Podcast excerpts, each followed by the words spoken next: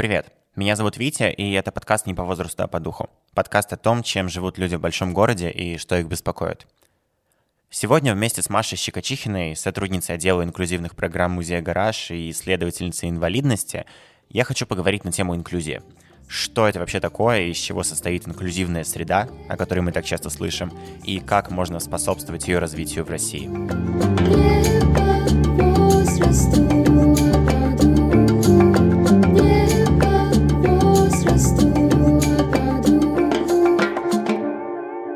Привет, Маша. Спасибо, что ты сегодня пришла. А, я надеюсь, что мы сегодня с тобой сможем немножечко или множечко поговорить а, в целом про феномен инклюзии и о том, а, как инклюзия может существовать в различных институциях, а не только в общественном пространстве. Ну, например, в музее, и кому это вообще нужно. А это определенно кому-то нужно, если само слово инклюзия существует. Можешь сначала немножечко рассказать о себе? Всем привет. Меня зовут Маша. Э, как сказал Витя Маша Щекочихина, я работаю в отделе инклюзивных программ Музея современного искусства «Гараж». Еще учусь в магистратуре философского факультета МГУ и занимаюсь исследованиями инвалидности. Ну, наверное, достаточно для первого знакомства. Угу, супер. Вот смотри, для начала такой супер общий вопрос. Что вообще такое инклюзия? Потому что как противовес инклюзии есть э, эксклюзивность, и как будто мы, мы в принципе живем в таком мире, в котором слово эксклюзивность — это обязательное обозначение чего-то хорошего и классного. Я хотела не душнить, э, но вот вот этот вопрос с определением инклюзии, он, конечно, из области все-таки немножко какого-то специального знания а, на каком-то, если говорить вообще про инклюзию вообще, вне контекстов, вне истории, вне места, да, вне людей, а, то это вот зонтичное понятие, которое объединяет очень много разных практик, которые иногда друг с другом вообще противоречат друг другу, да, не соответствуют друг другу. И иногда ты удивляешься, почему а, один человек, который делает там одно, а второй человек, который делает другое, называют и то, и то инклюзией. Ты просто не смотришь, ну, вы как бы хотя бы друг на друга посмотрите, договоритесь. Uh-huh. вот. А, но если говорить а, про российский контекст, а, то в большей степени, да, вот мы, если мы посмотрим на какие-нибудь документы правовые, а, там, законодательные акты, мы увидим ну, слово инклюзия только в разделе образования. И вот из-за того, что существует а, такое правовое понятие инклюзия, а, чаще всего инклюзия понимается как образование детей с инвалидностью, и все, собственно, да, такое очень узкое понятие. Вот, но если мы посмотрим на какие-то реальные практики существующие, мы обнаружим, что это очень широкое понятие, и опять же обращаемся к российскому контексту, а, так будет попроще, да, чем говорить а, о каком-то более глобальном контексте. То вот, например, мы обнаружим, что сегодня в музеях существует отдел инклюзивных программ или там междисциплинарное отдело, либо там, сотрудники, которые реализуют инклюзивные практики. И это совсем не только про инвалидность, это совсем не только про детей, да, которые обучаются в школе, э, это в том числе про, э, ну, это вообще про людей с различным опытом. Например, да, в музее «Гараж» есть э, программы по взаимодействию с посетителями с миграционным опытом, это тоже часть инклюзивных программ. А, кто-то понимает инклюзию через работу, в том числе с подростками, с подростковой аудиторией, потому что это тоже вообще довольно уязвимая аудитория, да, очень много контента, который производит город, да, и услуги, и продукты, они зачастую на подростков не рассчитаны. А, также это может быть про работу с людьми старшего возраста, а, иногда это про людей старшего возраста, например, с деменцией, или вообще про людей с деменцией. А, в том числе инклюзивный вот этот дискурс объединяет взаимодействие с бездомными людьми. А, это также может затрагивать а, гендерную тематику и вообще вот прям в широком смысле если мы говорим о том, как сегодня существует да, вот этот инклюзивный дискурс, в целом это касается прав людей, причем очень разных людей, которые так или иначе сталкиваются с дискриминацией, со стигмой. Если мы говорим да, об инклюзивных практиках, это, собственно, все те практики, которые направлены на преодоление этой, дистиг... Э, этой дискриминации и этой стигмы. Вот как-то так. Ну, знаешь, я на самом деле обращал внимание на то, что в целом такие очень э, крупные зонтичные понятия, которые используются в современной критической теории, например, э, инклюзивность, например, квир, они по большому счету, да, получается, все сводятся к одному и тому же. Просто доступность вне зависимости от э, любых особенностей человека. Ну, если прям совсем э, действительно так обобщать, то да. Вот, доступность тоже довольно ограниченное э, слово. Его использование, да, тоже сложно, потому что много разных коннотаций, и ты иногда сталкиваешься с тем, что э, ты используешь слово «доступность», а твое сообщение декодируют как разговор о пандусах и лифтах, например. Но вот, кстати, ты знаешь, это очень распространенный миф. Потому что, в принципе, вот слово «доступность» в контексте инклюзии мы чаще всего слышим в словосочетании «доступная среда». Случае, когда мы живем в Москве, да, это известная Собянинская, доступная городская среда. И очень многими людьми инклюзия в первую очередь воспринимается именно как пандусы, как автобусы, э, в которые можно э, заехать, например, на инвалидной коляске. Зайти зайти на инвалидной коляске. Вот, кстати, это, это очень правильный момент, потому что инклюзивность — это в том числе и про лексику, которая используется э, в отношении людей с особенностями. И далеко не все люди не то чтобы пользуются, а даже знают всю эту лексику. Я, например, всего полгода назад узнал, что есть слово нейроотличные люди, Угу. И э, очень неправильно э, называть таких людей психически больными, хотя у меня у самого есть свои определенные беды с башкой, и я очень э, люблю выражение беды с башкой, но я понимаю, что оно очень неэтичное. Очень неэтичное, абсолютно. А, но вообще разговор про э, лексику, и про язык, он, uh, ну, для меня он очень сложный. Я uh, часто себя, я вот сегодня э, отвечала на интервью письменное, и я каждое предложение ловила себя на мысли, что я не понимаю, какие слова должна использовать, потому что э, вот я говорила, да, например, про людей с миграционным опытом, очень часто мы можем столкнуться с тем, что кто-то пишет, да, ну, чтобы не повторяться, пишет там миноритарные группы, миноритарии, меньшинства, угнетаемые и прочее, прочее, прочее. И часто ты сталкиваешься с формулировкой вот группы, да, там незрячая аудитория э, или там глухая аудитория, и ты такой, ну хорошо, да, это вроде как про глухих. А потом ты, когда начинаешь общаться с людьми, ты же понимаешь, что это все люди разные. Ты не можешь их объединять просто потому, что их э, ну, объединяет какой-то общий признак. Помимо этого единственного общего признака, они могут во всем отличаться. Мы не можем их просто так вот группировать э, и говорить, ну вот он, вот это множество глухих, вот это множество незрячих и так далее, и так далее. И э, в этом смысле я всегда спотыкаюсь о язык, и зачастую не знаю, как правильно говорить с нейроотличиями тоже очень сложно, особенно в российском контексте. Почему, э, почему да, это сложно? Но когда мы говорим нейроотличный человек, э, ну, в какой-то международной как бы, международной культуре, не знаю, международных тенденциях, э, в общем, на английском языке, если мы говорим обычно, э, то нейроотлично имеется в виду отличный друг, ну, друг от друга, да, мы отличаемся друг, друг от друга, потому что у нас у всех э, по-разному устроен мозг, нервная система, ну, понятное дело, что какие-то общие паттерны, единые паттерны есть, но у нас у всех э, разные нервные системы, потому что, да, у нас у всех там разный ген-код и так далее. Вот, но в российском, например, контексте, ну не только в российском, а вообще в контекстах, где а, до сих пор доминирует понятие нормы и представление о норме, когда ты говоришь, наверное, отличный, все начинают сравнивать, ну, как бы отличное от нормы. И, например, на русском языке очень сложно использовать это слово, потому что ты сразу сталкиваешься с этой коннотацией, что человек отличается от какой-то условной нормы.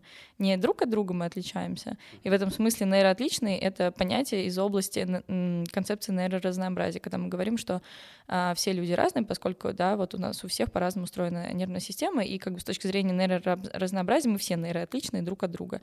Вот. А если ты привносишь а, вот этот термин а, русскоязычную среду, то чаще всего э, твои сообщения будут декодировать как нейроотличные, как бы отличные от нормы. То есть есть какая-то условная не, э, норма того, как у людей должна быть устроена нервная система и мозг, да, как они должны общаться, э, как должен, не знаю, считать примеры по математике, как читать писать и так далее. А все, кто э, ну, как бы живут по-другому, воспринимают мир по-другому, они отличаются от этой нормы.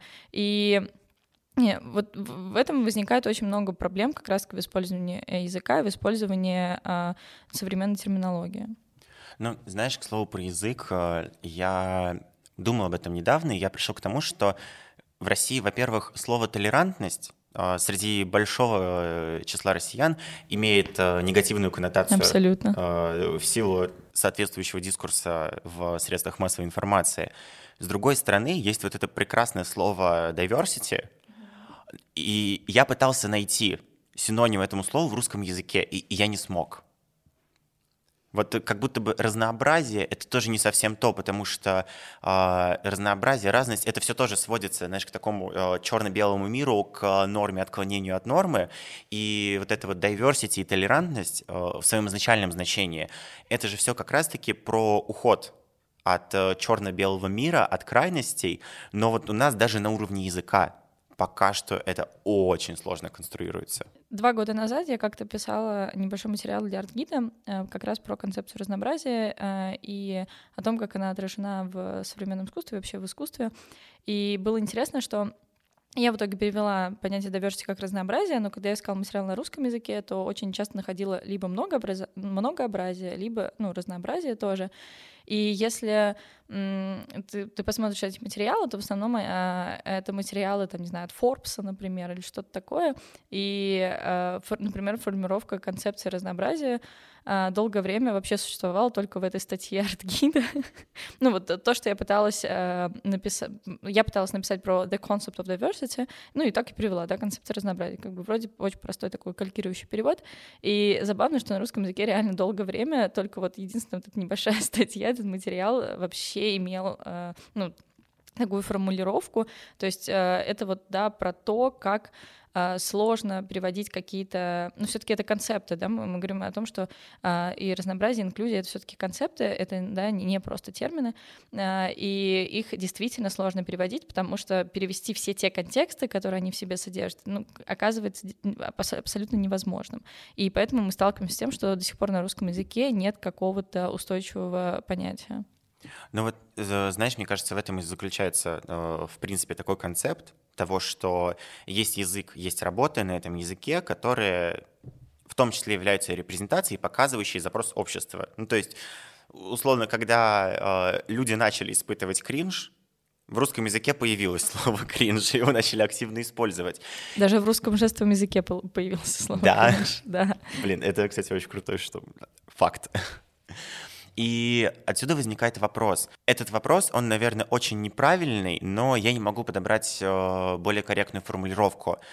Действительно ли тогда в нашем обществе есть такой запрос на инклюзию? Ну, то есть, возможно, у нас просто людей, которые нуждаются в инклюзивной среде, не так много, как, например, э, в западных странах. Или же просто эти люди из-за того, что нет вот этой инклюзии, застряли в такой спирали молчания и сидят у себя по домам условно. И на самом деле это очень нужно наоборот. А, ну, в целом, вот та ситуация, а, которую я писала, что кто-то сидит по домам, а, в этом есть отчасти правда. Э, ну, во-первых, э, как бы нет такого, что в России мало людей с инвалидностью. У нас в России живет больше 12 миллионов человек с инвалидностью. И это у тех, у кого есть документ да, об инвалидности. Если говорить э, о запросе, э, вообще, э, в целом, как мне кажется, запрос на доступность, на инклюзию. Кстати, обратите внимание, что мы опять э, скатились в разговор о людях с инвалидностью, опять же, потому что вот мы существуем в том контексте, где инклюзия тесно сопряжена с инвалидностью. Ну, потому что мы привыкли, да, что инклюзия Нет, — это как будто чаще... бы в первую очередь Да, я тоже чаще всего говорю о, о людях с инвалидностью и, ну, специализируюсь, да, больше на инвалидности. Это просто как бы моя такая профессиональная особенность. Но, но надо понимать, что это такой очень широкий контекст, и много чего можно э, найти в этой э, области инклюзии. А, мне кажется, что, конечно же, запрос существовал э, всегда, запрос на то, чтобы окружающая среда была доступнее, комфортнее, удобнее. И в целом, если мы обратимся а, к истории, э, ну, раз мы говорим о людях с инвалидностью, давай на этом остановимся. Если мы э, обратимся к истории инвалидности, в целом как бы в российском контексте истории инвалидности не было написано, ну, то есть нет такого прям конкретного э, хорошего материала. Э, есть одна книга, которая рассказывает о специальном образовании, да, о том, как э, работали именно э, в области образования с детьми с инвалидностью, но вот история инвалидности, да, как концепт, как такового не написано. Если говорить про э, запрос, он существовал всегда, э, и мы это можем наблюдать на различных каких-то микрокейсах, которые до нас дошли из истории, и если, ну, прям обратить внимание на то, когда наблюдается вот это масштабирование инклюзивного дискурса, то, во-первых, была первая волна с тем, когда ввели закон об образовании, ну вот о, о том, что должно существовать инклюзивное образование в стране. А, если мне память не изменяет, это где-то 2012 год. А, а вот если говорить о культурном сегменте, то в 2015 году появляются приказы Минкульта, которые входят э, в силу с 1 января 2016 года о том, что все учреждения культуры должны быть доступны для людей с инвалидностью. И тогда вот мы наблюдаем вот этот бум, рост инклюзивных инициатив — Хотя это не говорит о том, что раньше этого не было. То есть мы можем, э, вот э, там, если обратимся к музейному контексту, мы знаем о том, что в Дарвинском музее а, еще с 20-х годов прошлого столетия были программы для людей с инвалидностью. А, в том числе, если мы говорим, там, не знаю, про театральную среду, в 90-е мы наблюдаем, как в России растет интерес к такому феномену, как социальный театр — и появляется огромное, какое-то огромное количество театральных инициатив, да, это могут быть какие-то студии, а, там, где вообще люди, может быть, не особо занимаются театром, ну, в, таком, в том смысле, в котором мы привыкли, да, но используют театральную методологию для того, чтобы работать с людьми с инвалидностью. И причем театр в этом смысле даже, мне кажется, пошел дальше, потому что уже там в 90-х наблюдаем, что это не только работа а, с людьми с инвалидностью, но вот там на конец 90-х было уже большое количество а, детей, оставшихся на улице, вот эти подростки, да, неустроенные, и с, к ним приходил театр, и а, работа с бездомными велась. И, в общем, если так посмотреть на какие-то отдельные кейсы, запрос у людей э, на то, чтобы среда была для них комфортная, э, удобная, и реакция как бы общественная, она, она всегда была, просто в целом это не архивировалось, у этого не было такого масштаба, это все было ситуативно, все было стихийно, и не было какой-то системы внедрения инклюзивных практик. Но вот запрос, да, он был всегда.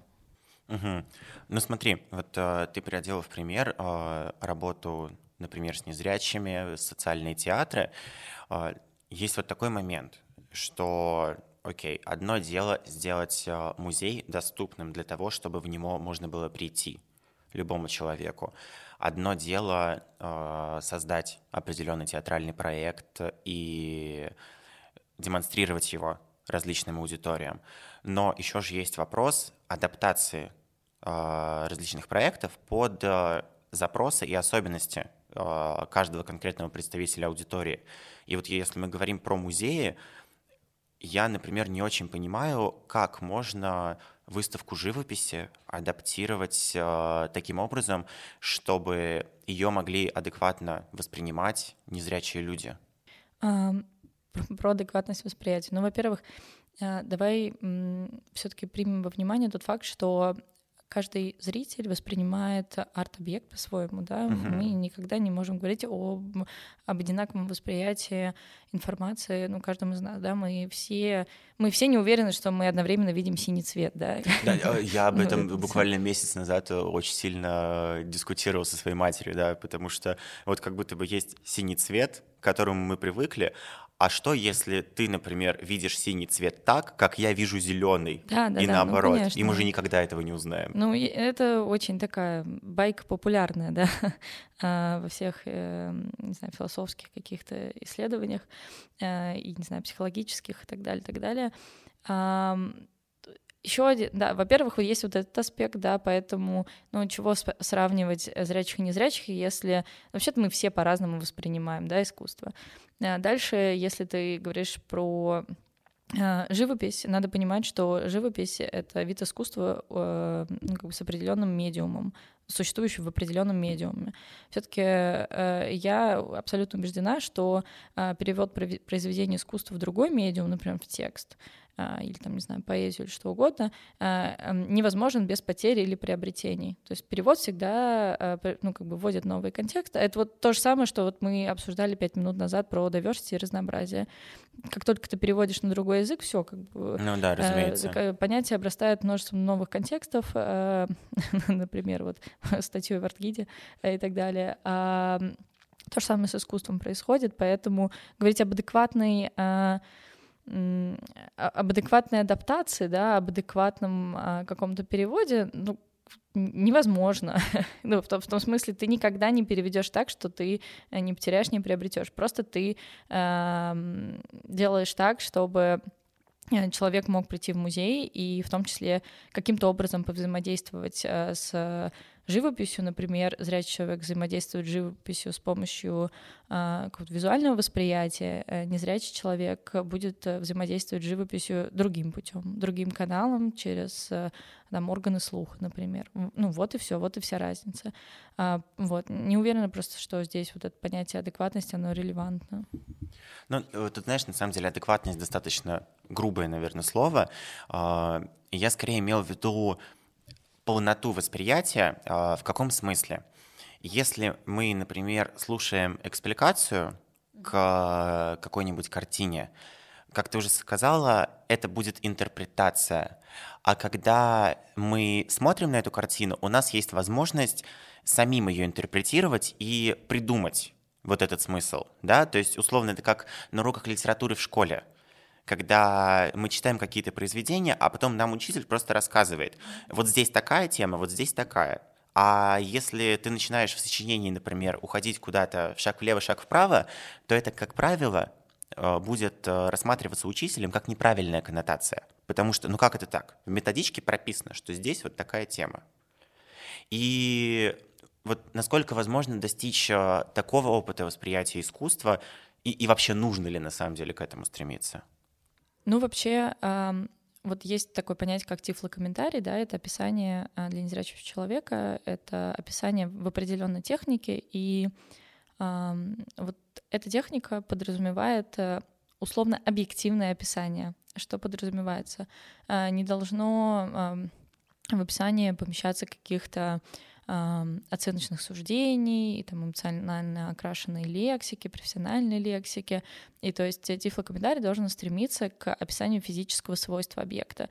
Но когда мы работаем с а, живописью, особенно не фигуративной, например, ну, вообще с произведением искусства, которое не тяготеет э, как бы к реализму, а, ну, мне кажется, все рушится абсолютно, потому что ну, ну тут вот... на самом деле и для зрячих людей все ну, рушится, потому да. что кто-то понимает, ну, кто-то вот не понимает. Вот у тебя холст, не знаю, белый, на нем там красный мазок по диагонали. Э, и, ну вот, и что, что ты про него скажешь, там, что он написан, э, там, не знаю, сухой кистью, он глубокого цвета, ну, в общем, возникают огромные-огромные сложности, особенно, да, с нефигуративным э, живописью, с перформансами и вообще современным искусством, например. Можно ли э, добиться вот такого полного описания? Э, на мой взгляд, э, в области описания искусства все-таки нет. И в целом, например, есть довольно известный в, русскоязычном, в русскоязычном контексте очень известный пример проекта Баяна а, Бажаны, по-моему, Коклят и Шеннон Финниган. А, это художница, они базируются в Нью-Йорке, и они работают в области disability арта, ну, соответственно, да, искусство об инвалидности или искусство людей с инвалидностью, там, это не про перевод, это про то, кто работает, да, в этой области. И у них есть проект, он называется Alttext as a Poetry. это Альтекст — это такая функция в гаджетах, ну, как бы, когда ты кодишь, э, не знаю, сайт какой-нибудь или что-нибудь такое, э, ты можешь использовать атрибут alt-текст для того, чтобы описать изображение. А, оно будет читать там текст, текст, текст, а когда дойдет до изображения, она прочитает изображение, точка, и дальше э, можно вставить 125 символов описания этого изображения, и, соответственно, незрячий человек поймет, что оно изображение. Ну, я как бы чисто 125 такой... символов почти как твит. Ну да, он очень, очень короткое изображение, но там на самом деле есть всякие расширенные атрибуты, ладно, это, в общем, не да, долго обсуждать, вам будет интересно, дорогие слушатели, вы обязательно что-нибудь про это почитайте. Вот, но тоже такая типа, история про то, как это работает э, в российском контексте. Э, я очень часто проверяю через программу экранного доступа на айфоне, а на айфоне встроенный voiceover программа, которую можно использовать самостоятельно и посмотреть, э, как э, а, программа экранного доступа читает, а, соответственно, экран, и я часто проверяю какие сайты, обычно везде это просто картинка, картинка, картинка, картинка, картинка, ну и все, ну как бы я знаю, что там картинка, но ничего о ней не знаю. И вот проект а, Шеннон Бажана, он, собственно, про то, это такая, это такая платформа, где рассказано о том, что такое аудиодескрипция, да, или там дифлокомментарий в нашем русскоязычном изводе, и рассказывает о том, как невозможно на самом деле сделать перевод одного ну, искусства из одного медиума в другой, и поэтому этот проект предлагает создать такой комьюнити людей, которые будут просто описывать искусство вот, и загружать свои описания в э, ну, в эту тетрадку, на эту платформу, и идея как бы в том, чтобы заставить огромное количество зрячих людей просто, ну, точнее, не заставить, а привлечь огромное количество незрячих людей, просто описывать произведения искусства, причем э, понимая, что ты никогда не добьешься какого-то адекватного, ну, адекватного в плане э, ну, вот как мы использовали, да, вот этого полного, стопроцентного описания, вот, а отнестись к этому как к созданию нового произведения искусства, поскольку вы используете новый медиум, как бы это новая абсолютная история, отнестись к этому как к поэзии, но в широком смысле, как бы как к прозе, да, а когда вы используете красивый язык, когда вы там стараетесь, и как бы это история про то, что вы тоже можете создавать искусство, вот, и как бы быть полезным вместе с этим. Потому что незрячий человек таким образом обратится к этому тифлокомментарию, и, например, у него будет возможность узнать там, что же на той или иной картине, например, изображено. А, и вот э, этот проект, он изначально говорит о том, что ну, никакого перевода невозможно, а, и адекватного, да, и вот попробуйте просто быть ну, видишь, как тут э, есть очень классный поинт, на самом деле, в твоем рассказе, что инклюзивность — это не только про работу определенных институций, там музеи, театры, правительство и далее по списку, но это в том числе и очень партисипативная практика для представителей общества, которые считают, э, что они не нуждаются в инклюзивной среде. Да, и, соответственно, э, получается, с ними же тоже надо проводить какую-то работу. То есть, если мы опять-таки да, вернем это все к вопросу языка, э, там условно какой-нибудь портал или лекция, куда я могу прийти и узнать о том, а, как вообще мне этично говорить о людях с особенностями, о представителях различных а, аудиторий, которые нуждаются в инклюзии. И это тоже достаточно большая просветительская работа. Ну, вообще, э, если есть вопрос, как я должен о ком-то или с кем-то говорить, на него очень простой ответ. А, ну, вы спросите у самого человека, как ему будет комфортно, чтобы о нем или с ним говорили, или с ней, или и так далее. Вот, потому что в целом ну, как бы инклюзия — это про диалог, а, про какую-то сонастройку людей друг с другом, и поэтому очень важно не, ну, как бы первое, первый шаг, в, если как бы появился внутренний запрос быть более бережным, наверное, к людям вокруг и в диалоге друг с другом, то нужно как бы не на какие-то платформы идти видео обучающие смотреть, а нужно просто поговорить с тем человеком, с которым а, ты взаимодействуешь. И ты поскольку мы все разные, как бы в этом смысле инклюзия, она возникает везде, вот во время сонастройки. Ты подходишь, знакомиться с человеком, ты спрашиваешь, «А как тебе будет удобно, чтобы я к тебе обращался, на вы или на ты? Ты спрашиваешь, э, там, не знаю, любишь ли ты э, долго разговаривать, или вот ты через час устаешь, давай мы сейчас часочек там с тобой пообщаемся, и в целом я тебя больше не буду трогать, да, чтобы там ты не уставала или не уставала, вот, и, и так далее, вот, ну и, собственно, не, не нужна какая-то спец просветительская работа в этом смысле. Просто очень важно а, понять, что а, это про чуткость, про внимание а, к другому человеку, про а, отношение а, к его каким-то особенностям, как к некоторой ценности и уважение а, другости вот этой другого человека. Ну, тут, знаешь, вопрос э, еще немножечко в том, что э, такой запрос, да, чтобы прийти к другому человеку и уточнить, как, например, э, комфортно обращаться, сколько говорить по времени. Этого очень часто не происходит э, не потому, что один человек не уважает другого. Есть такие два фактора. Во-первых, как будто бы не всегда удобно спрашивать такие вещи, потому что это изначально акцентирует внимание на другости твоего оппонента, собеседника. С другой стороны, такое абсолютно банальное и, возможно, даже детское, но это есть у большого числа взрослых, ой, не подумал. Ну, ну вот просто не подумай, ты говоришь, да, включать внимание и чуткость. Блин, а это такая штука, которую не совсем понятно, как включать. Просто потому что э, нет определенного, знаешь, режима э, обращать внимание на все. Это настолько вот про ситуации в моменте. Ну, слушай, мне кажется, это тоже не так страшно. Ну, не подумал, э, сказал человеку, блин, прости, я не подумал. Но я сейчас исправлюсь, и поэтому спрошу. Все, ну, как бы это же просто решается. Я просто, например, себя всегда чувствую супер неловко, если я по ошибке кого-то мисджендерю. Угу. И да, конечно, я скажу человеку, а, сори, я там, не знаю, не подумал, не заметил, уточню там, как лучше обращаться, он, она, они и так далее, но сам факт вот этого вот осадка, ну, ну, очень неприятное ощущение, потому что ты понимаешь, что ты, возможно, затронул чужое личное пространство, и тебе самому от этого некомфортно, и как будто бы наилучшим решением становится ну, просто тогда ни с кем не разговаривать, что, чтобы случайно не сказать чего-то лишнего. Не знаю, моя тактика все таки признать, что ты был неправ, ты реально не подумал, я в моем случае не подумала, вот, и извиниться, э, и все таки наладить дальнейший диалог. Ну вот опять же, да, все сводится именно к э, просто к взаимопониманию и разговору. А мы живем как будто бы в такой парадигме, что вот этот комментарий не подумала, это то, с чего да, я начинал, в принципе, свой uh-huh. тейк, о том, что он как будто бы детский. Ну, потому что нас с детства научили, что не подумал, а кто тогда будет думать.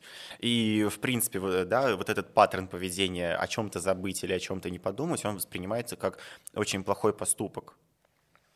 И как будто бы если мы начнем э, понимающе относиться к ситуациям, когда кто-то не подумал или забыл, э, и еще отдельно к э, незнанию чего-то, то тогда будет больше запускаться вот этот двусторонний процесс э, коммуникации.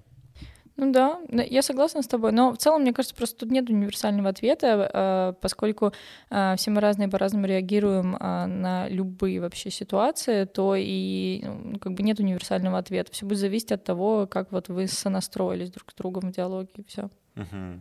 А вот э, если это настолько индивидуальная штука, а возможно ли вообще создать такой, даже если не создать общество, создать просто концепт такого общества, о котором можно будет уверенно сказать, вот оно на 100% инклюзивное?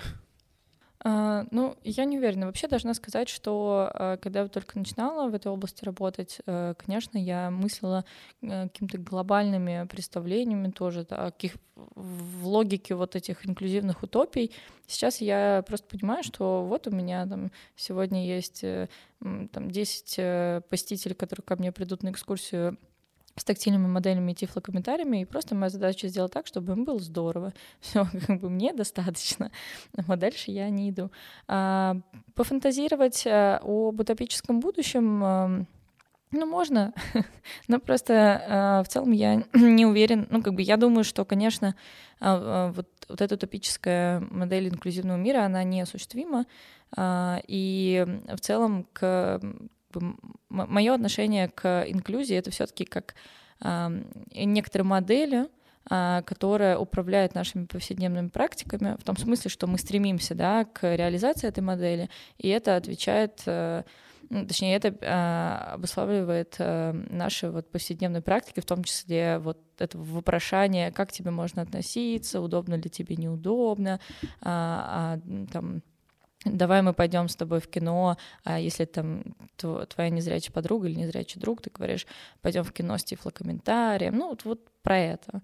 Просто э, убежденность в том, что э, общество должно быть инклюзивным, позволяет тебе э, реализовывать такие повседневные действия, которые потом э, ведут к комфорту э, твоего собеседника, человека, с которым ты взаимодействуешь.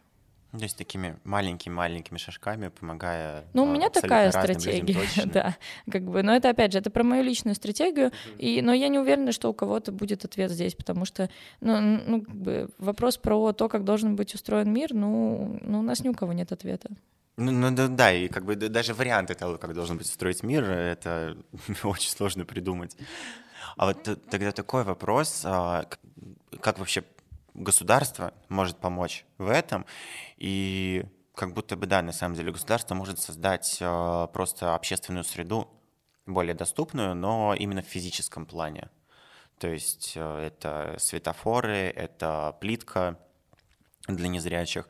Возможно, это какие-то законы, которые э, фиксируют нормы доступа в различные места, установку тех же пандусов, да, вот, вот все мы к этим пандусам возвращаемся. Ну, у нас ратифицирована конвенция о правах инвалидов. Э, да, обращу внимание, что я не использую термин инвалид. А, да, вот я, например, придерживаюсь принципа people first language, когда я говорю человек, а, а дальше ну, как бы уточняю какую-то характеристику, о которой мне сегодня, ну, вот в данный момент важно сказать, да, если там а, говорю о человеке, который э, работает, э, не знаю, в Форбсе, то вот я так скажу, человек, работающий в Форбсе. Если я говорю сейчас про человека глухого, я скажу, там, глухой человек. То есть мне важно говорить про ну, конкретно сначала личность, потом про какую-то его характеристику. И поэтому, если я говорю про людей с инвалидностью, то я говорю человек с инвалидностью. Но это такая тоже особенность. Ну, на русском языке это сейчас тенденция в сообществе, которое работает э, в полинклюзии, да, говорить именно э, через человек с или какой-то человек.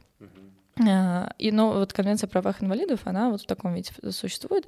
В ней закреплены основные как бы, признанные международным сообществом а, принципы какого-то права вообще людей с инвалидностью, а, и, соответственно, поскольку эта конвенция ратифицирована государством, то государство с необходимостью должно обеспечивать эти права и предотвращать э, там, ситуации дискриминации людей по, а, как бы, по их инвалидности, соответственно, как бы из-за их инвалидности. Вот, поэтому что, что может сделать государство? А, ну, здесь сложно, потому что мы понимаем, что ну, государство — это как бы не один человек, который все решает, да, мы понимаем, что это огромные системы взаимосвязанных разных институций, но если там, не знаю, говорить про городскую среду, то, конечно, а, это работа с адаптацией городского пространства, с тем, чтобы э, и входы в пространство различные были удобные, и сам городской ландшафт был э, удобный для перемещения. И там очень много пунктов. Это в том числе про образование, чтобы оно было доступно, это в том числе про возможность участвовать в ну, какой-то общественно политической повестке. Ну, например, там избирательный участок должен находиться а, в том месте, в которое можно зайти, как бы условно, это тоже важно. Ну и вот какие-то такие практики, да, какие-то такие способы обеспечения доступности. Видишь, как ты сказала о конвенции, но, в принципе, проблема любых конвенций заключается в том, что они на самом деле имеют очень слабую юридическую силу. Как минимум в силу того, что в них не прописаны никакие санкции, возможные отклонения от нормы и так далее. И получается, что ключевая цель, э, даже не цель, задача и то, что может сделать государство, ну, опять же, как определенная общность, не как один конкретный человек, это просто как можно больше говорить о людях с особенностями и создавать новые проекты, потому что хорошо, можно, допустим, э, руководствоваться конвенцией, и есть факт того, что в, например, заведениях образования, согласно закону об образовании, э, должна быть доступная среда для людей с особенностями. И, окей, установят во всех школах эти пандусы, а потом происходит ситуация, как, например, в фильме «Класс коррекция», когда этот пандус установили, а он не пригоден для использования. Но фактически он есть, и условно какой-то чиновник-бюрократ вот эту задачку у себя закрыл, галочку поставил. Ну, у нас такого много, но должна сказать, что если обращаться к реальным документам, э, вообще СНИПы у нас э, довольно качественные, и там, не знаю, про... Э, а СНИП — это что? Ну, вот это строительная норма. Угу того, как нужно строить, да, собственно, если обратиться вот к каким-то таким документам, в целом и высота пандуса указана правильно, и если пандус там с разворотом, то и площадка для разворота указана правильно, и там ширина проходов указана правильно. В целом у нас документы все а, абсолютно, ну, как бы соответствуют э, и международным стандартам, и вообще потребностям людей. Просто здесь уже вопрос про то, как это по итогу реализуется. Э, действительно, что на бумаге а, абсолютно ну, качественная информация, которой у меня, как ну, у самой у меня нет претензий, а, но просто мы видим, как это происходит. Ну, вот, например, а, с плиткой а, для там, незрячих людей, слабовидящих людей, э, которые передвигаются по, по городу, очень сложно, например, вообще в наших широтах. Ну, как бы эта плитка, понятное дело, появилась, ну, как бы идея этой плитки а, там в американском, ну, как бы в американской среде, а, там в европейской среде, и а, мы понимаем, что э, много где, например, в Европе, а, как бы не так часто идет а, снег, и нет mm-hmm. вот этой ситуации, когда а, прошел дождь, вечером стало а, морозно, а на утро ты идешь и все скользит. И вот, например, если говорить о, там, не знаю, Москве, а, то у нас много этой плитки в Москве, но из-за того, что у нас такой климат, что а, у тебя вечно какой-то гололед, а, то эта плитка вечно превращается в ужасный каток, и все люди на ней подскальзываются, травмируются. Плюс мамы с детьми с колясками постоянно врезаются в эти плитки, им тяжело по ним проходить, скейтеры страдают. Ну и, и по итогу как бы эти плитки скорее больше мешают, чем э, решают реальные проблемы потому что в целом город для незрячих недоступен, и не то, чтобы они самостоятельно передвигаются по городу, потому ну, как бы эта плитка не решает э, вообще проблемы как бы самостоятельного перемещения, вот, потому что ну, как бы, если у тебя там электрички, метро и все остальное недоступно, там общественный транспорт недоступен, чего тебе эти плитки в центре Москвы? Вот. А люди, э, которые реально ходят по этим плиткам, они вот постоянно сталкиваются с какими-то трудностями. Поэтому а, здесь вот вопрос действительно реализации и того, насколько то или иное решение подходит в данной ситуации. Ну, то есть можно придумать и сделать что угодно, но тут вопрос именно какого-то соучастия, а, как, например, для человека, который ставит а, пандус или кладет такую плитку, а, чтобы он там сделал все по нормативам и попробовал в этом всем процессе поставить себя на место человека, который ну будет вот, пользоваться этим. Ну вот да, благами. дело, во-первых, в том, чтобы нормативы реально исполнялись, а не так, что э, увидели слово, что нужен пандус, и поставили какой угодно, но не соответствующий нормативам.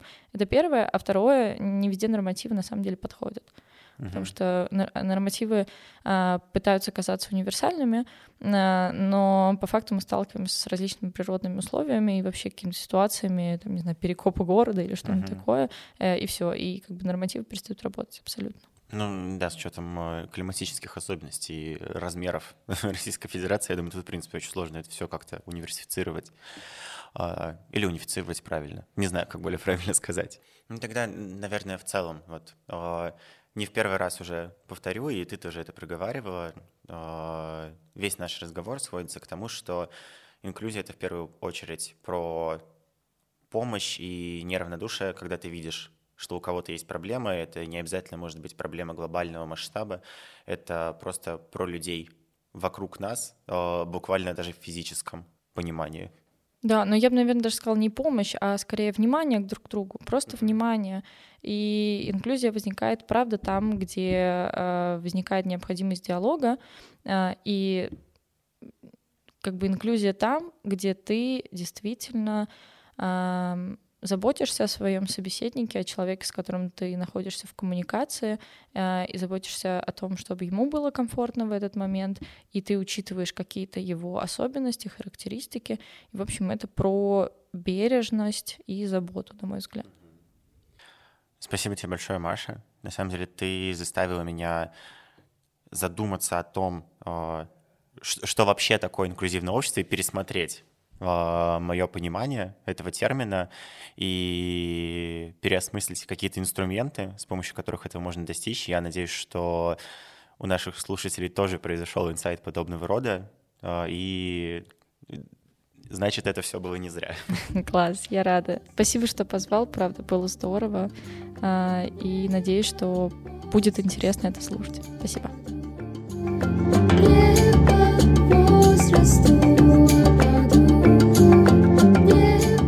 Это был подкаст «Не по возрасту, а по духу», и сегодня мы с Машей Щекочихиной, сотрудницей отдела инклюзивных программ Музея «Гараж» и исследовательницей инвалидности, обсудили, что такое инклюзия и как она развивается в российских общественных пространствах.